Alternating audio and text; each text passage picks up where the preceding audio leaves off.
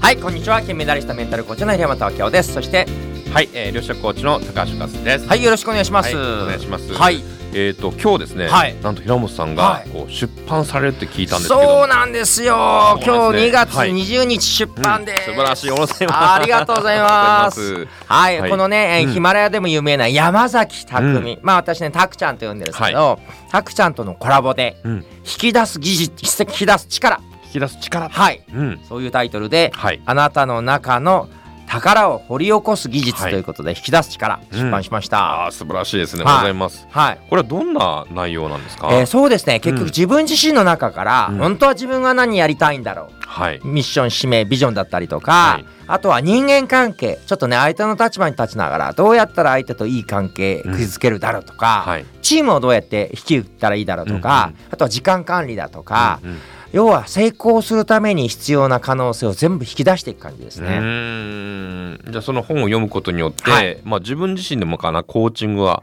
できる感じなんですかそうね。なんですよね、読むだけで自分でコーチングできるようにもなるんですよね。えーはいすごいですね。もう非常に楽しみですね。はい、ありがとうございます。